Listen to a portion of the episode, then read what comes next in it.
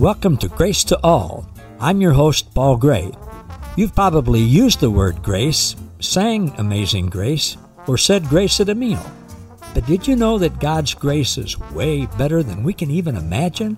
And that you and all people already have an abundant supply of God's unlimited, amazing grace? Today, we're going to hear the truth about God's amazing grace to all people. So, sit back, relax, and prepare to be inspired and awakened to the amazing treasures that you already possess. This is truth that you can handle.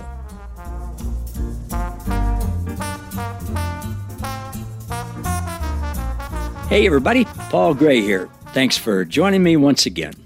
I think I told you all a little bit last week that that weekend, my wife and I had gone to St. Louis for a few days to get away. We had a, just a wonderful time there. And our flight got us there midday. So we took an Uber to the hotel, checked in, and got to know our hotel staff. It was just wonderful. And we asked them for directions to uh, an Irish pub that we'd heard about to go to lunch that we knew was within walking distance. So they gave us some landmarks to fix our eyes on. One was a giant Ferris wheel. They said, go out this door, look at the Ferris wheel, go straight towards it. And then they told us a bunch of other things. So we followed their directions and eventually got to our destination, a place called Maggie O'Brien's. It was a great place. Well, then after we ate, we were going to walk around a little bit, but on the direction back to our hotel, but we realized there was a much more direct and safer and easier and more interesting and more picturesque route to take. So we took that. We were on a new path. We were in a new place. And as we went along, we would come to street corners. There were big buildings on either side. We would come to a street corner and we could look off to our distance and see that Ferris wheel several blocks away. but we knew not to go back, not to go that way, because it was not the right way. We were on the right way. Once we were on the right path, why would we give any focus to things that led us on the wrong path? We had some laughs about the old way and said, you know, can you believe we did that? And some jokes, but we didn't focus on it. And we certainly didn't go back that way to experience it again. We had been relocated, transferred from an old direction to a new one. Now, looking back or going back or focusing on where we had been would not have been productive. In spiritual terms, in biblical terms, we had been rescued, conveyed, relocated, transferred, transmuted, and translated from a science standpoint, we had been transmogrified, which means to be changed completely. And I give you those words because they come from different ways to translate a word in Colossians 1:13, where the apostle Paul is giving us the great glorious grand merry good news that makes a person fairly leap for joy. He said God has rescued us completely from the tyrannical rule or the dominion of darkness and has translated us into the kingdom realm of his beloved Son. Translated. And other translations say conferred, conveyed, or relocated. We were in the place or dominion of darkness, but now we no longer are. God did something. He took us out of darkness and put us into light. Darkness is not a force. I love what Francois du Toit writes in his footnotes in the, in the Mirror Bible. He says, Darkness is not a force, it's simply the absence of light, a darkened understanding. Why would you ever want to go back to that? Now, the Greek word used there is methistemi, and it's M E T H I S T E M I. It means to transpose to transfer, to remove from one place to another, a change of situation or place. Same root word that where we get metamorph or metamorphosis. Now, I tell you all of this to reveal to you something that God has been revealing to me. Papa, Jesus, Grace, we hang out together all the time, just like they do with you. The key is, are we aware of that? And I call the Holy Spirit of Christ in me grace. And Grace has been speaking to me a lot this week, especially about what I've been talking to you here, especially in regard to metanoia, which is the Greek word that when we were in darkness, we used to believe it meant repent and all the baggage with that. But now God has revealed to us in his pure light with no trace of darkness the original meaning of metanoia, which means to radically change our mind. And in our Pure Light Walker course, it's all about, every module is about changing our mind. Well, Grace said to me this week, All right, Paul, now that you've changed your mind, your past, your former situation, why would you ever think about, give power to, dwell on, or even bring up the past? Why would you even look back? And Grace said to me, Paul, You've been rescued, conveyed, relocated, transferred, and translated. You have no reason or need to give any attention to what you used to believe. It never was true. You have no reason to talk about the old religious system you used to be in.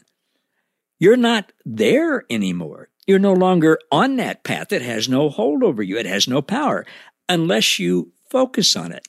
And I heard Grace say to me, and I had to look this up you've been chasing a paper tiger. a paper tiger is something that claims and appears to be powerful, but the reality is it's actually nothing. It's it has no power. It's unable to withstand scrutiny and challenge. All right. So Grace said to me, now, how about let's move ahead and not look back? So, all right, I'm listening and I thought about that. We're just having a conversation. And I said, but what about exposing the lies of religion and the mistranslations and the man made doctrines? And Grace, I sensed with a twinkle in her eye, said, yeah, what about him? I said, well, but, but don't we need to know those lies and fallacies? And she said, you know them, Paul. You've been there. I said, well, well yeah, but don't I need to teach and remind other people about them? And she said, You've already done that. And I have other people whom I've called to do that to those who don't yet know. You can refer new people to them. I thought about that and I said, yeah, My wife's been telling me that for a long time. And Grace said, with a big smile, Yes, we know. I said, I said, um, okay, uh, suppose she's right. And I just quickly heard, she's right, Paul.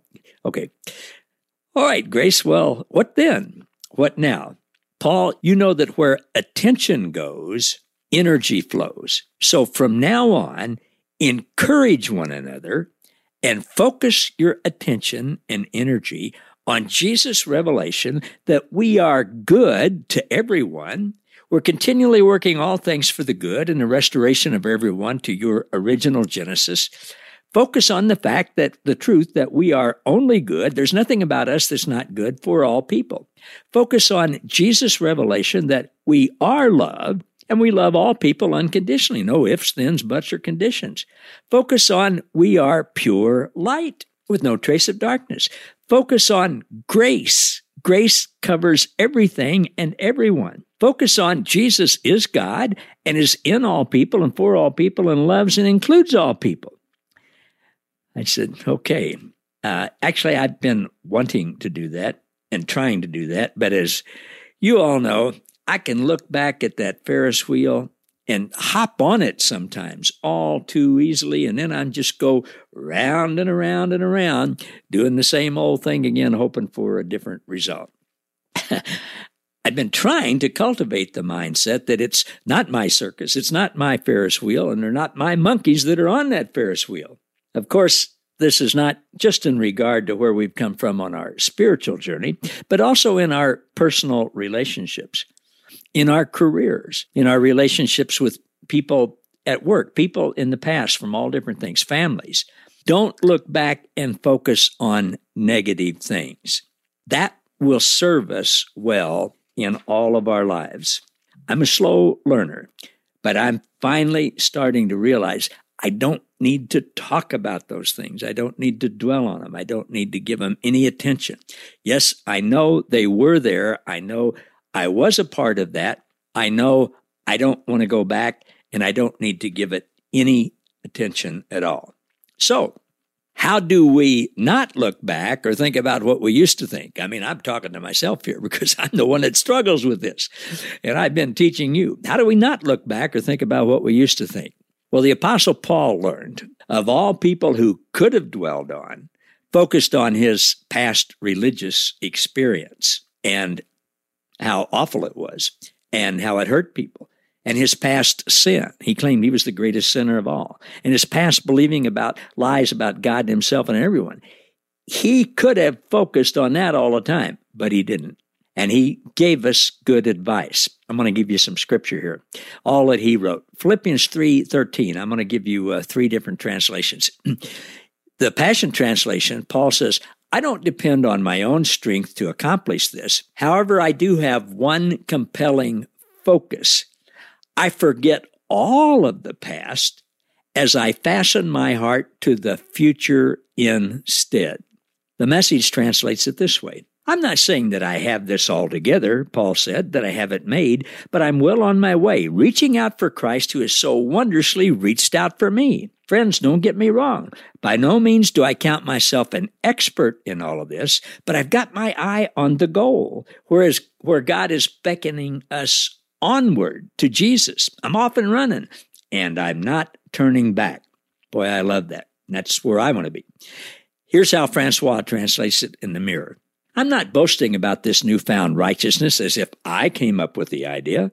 On the contrary, I have distanced myself from everything in the do it yourself system of the law of works and willpower, previously represented in my reference, now I am fully engaged with that which the prophetic pointed to. Christ is what we were reaching for all along. Here he is, in our face, within our immediate grasp. He says, I have the prize of mankind's redeemed innocence in full view, just like a champion athlete in the public games. I refuse to be distracted by anything else. God has invited us in Christ to lift up our eyes and realize our identity in Him. We who have discovered our perfect righteousness have our thoughts anchored in Christ. If you still see yourselves as imperfect, Paul said, God will reveal it to you that you are wasting your time to imagine that you can become more accepted and righteous than what you already are. So then, he closes this passage, so then, let the message of grace set the pace. There's another verse that he wrote, 1 Corinthians 15 34. He said, Awaken to righteousness, not sin. Awaken to righteousness. Focus your eyes on righteousness when you wake up in the morning. Focus on who we already are in Christ.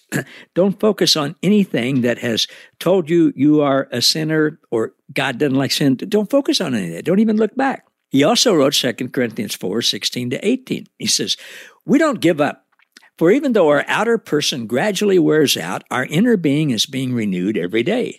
We view our slight, short lived troubles in the light of eternity. We see our difficulties as the substance that produces for us an eternal, weighty glory far beyond all comparison because we don't focus our attention on what is seen, but on what is unseen.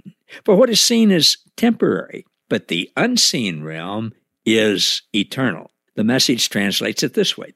So we're not giving up. How could we? Even though on the outside it often looks like things are falling apart on us, on the inside where God is making new life, not a day goes by without His unfolding grace. These hard times are small potatoes compared to the coming good times, the lavish celebration prepared for us. There's far more here than meets the eye. The things we see now are here today, gone tomorrow. But the things we can't see now will last forever. The mirror says it this way We are fully engaged in an exceedingly superior reality. Boy, that's where I want to be. Fully engaged in an exceedingly superior reality, not giving it any thought at all to the former inferior system we were involved in. We're fully engaged in the exceedingly superior reality. The extent and weight of this glory makes any degree of suffering vanish into insignificance. The suffering is fleeting and ever so slight by comparison to the weight and enduring effect of this glory we participate in for all eternity. We're not keeping any score of what seems so obvious to the senses on the surface. Our past, religion we were involved in, whatever. We're not keeping any score of that, no record of it. We're not focusing on it. That's fleeting and irrelevant. It is the unseen eternal realm within us which now has our full attention and captivates our gaze.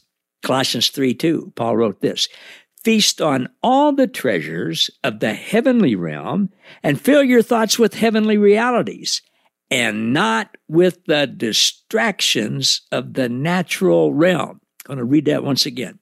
Feast on all the treasures of the heavenly realm, what we know inside us to be true from the Holy Spirit of Jesus, grace herself in us, and fill our thoughts with that, those heavenly realities, and don't even get distracted with what's happened in the natural realm or even what is happening now in the natural realm. And I believe this is all a spiritual thing here, what's happening in the natural realm with religion and all of that stuff.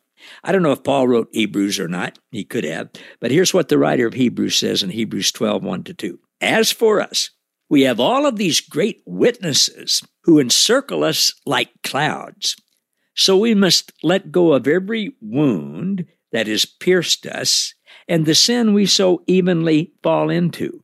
And the Holy Spirit has shown me this week that there are always lots of levels of what Scripture means, and at different times the Holy Spirit will show us different things. But the wounds that pierced me from religion, I focused on those for so long. You you guys know that. I focused on that and I talked about it. And the sin I so easily fell into was just that, focusing onto it. He said, We must let go of every wound that has pierced us and the sin we so easily fell into. Then we will be able to run life's marathon race with passion and determination. We won't have anything holding us back or weighing us down, for the path has already been marked out before us. So he said, we look away from the natural realm and we focus our intention and attention and expectation on Jesus. We fix our eyes on Jesus, who birthed faith within us and who leads us forward into faith's perfection. Paul wrote this in Colossians 3:17, the Passion translation.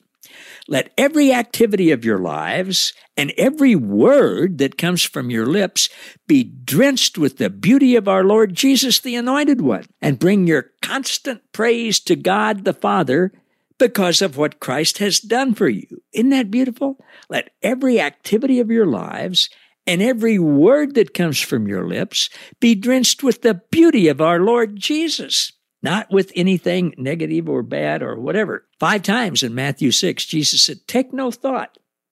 That's what the original language meant. Take no thought. Now, we're going to have thoughts, but we can decide which ones to think about, which ones to take. So instead of thinking about the past, especially for me, instead of thinking about religion's past, and for all of us, instead of thinking about past things that we thought God was bummed about, instead of thinking about sins quote unquote sins, instead of thinking about how we've been wronged by someone or how we've wronged someone, instead of thinking how things didn't work out in relationships like we'd hoped, instead of thinking about how we've let someone down or how they've let us down, instead of thinking about those things, Paul says in Philippians 4 8, keep your thoughts continually fixed on all that is authentic and real, honorable, admirable, beautiful, respectful, pure, holy, merciful, and kind, and fasten your thoughts on every glorious work of God, praising Him always.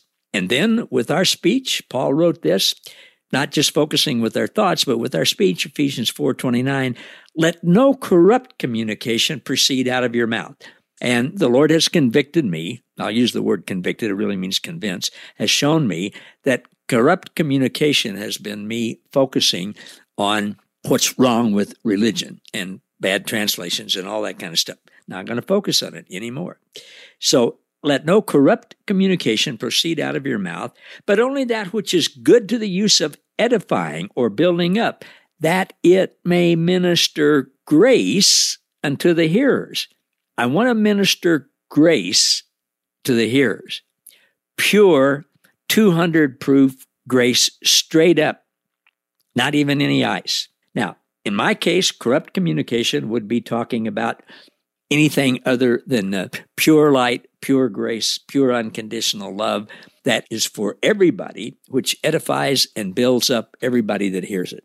All right, I've been talking about the Apostle Paul, the probably the greatest theologian ever. I want to finish with a quote by another great theologian, Bob Marley. You may be aware of him and his work. He said this You just can't live in that negative way. Make room for the positive day. Isn't that good? That's what I want to do. That's my goal. That's my focused intention. That's what I'm going to be doing and what I'm doing right now. And I'll need your help with me because I can too often look back at that Ferris wheel. I wonder if Pharisees had a Ferris wheel. Hmm. I can too often look back at that Ferris wheel, jump on it, go round and round, hoping for different results, hoping that it will edify and build up and minister grace to people. I'm not going to do that anymore. Not my circus, not my Ferris wheel, not my Pharisees, not my monkey. Let's do that together. Grace to all, grow in grace. See you all next time. Thank you for listening to Grace to All. For more about us, how we can serve you, and our special guest, please visit www.gracewithpaulgray.com. Don't forget to subscribe to the podcast so that you never miss an episode and to join our Facebook group, Grace to All, where you'll be inspired and awakened to more truth that you can handle.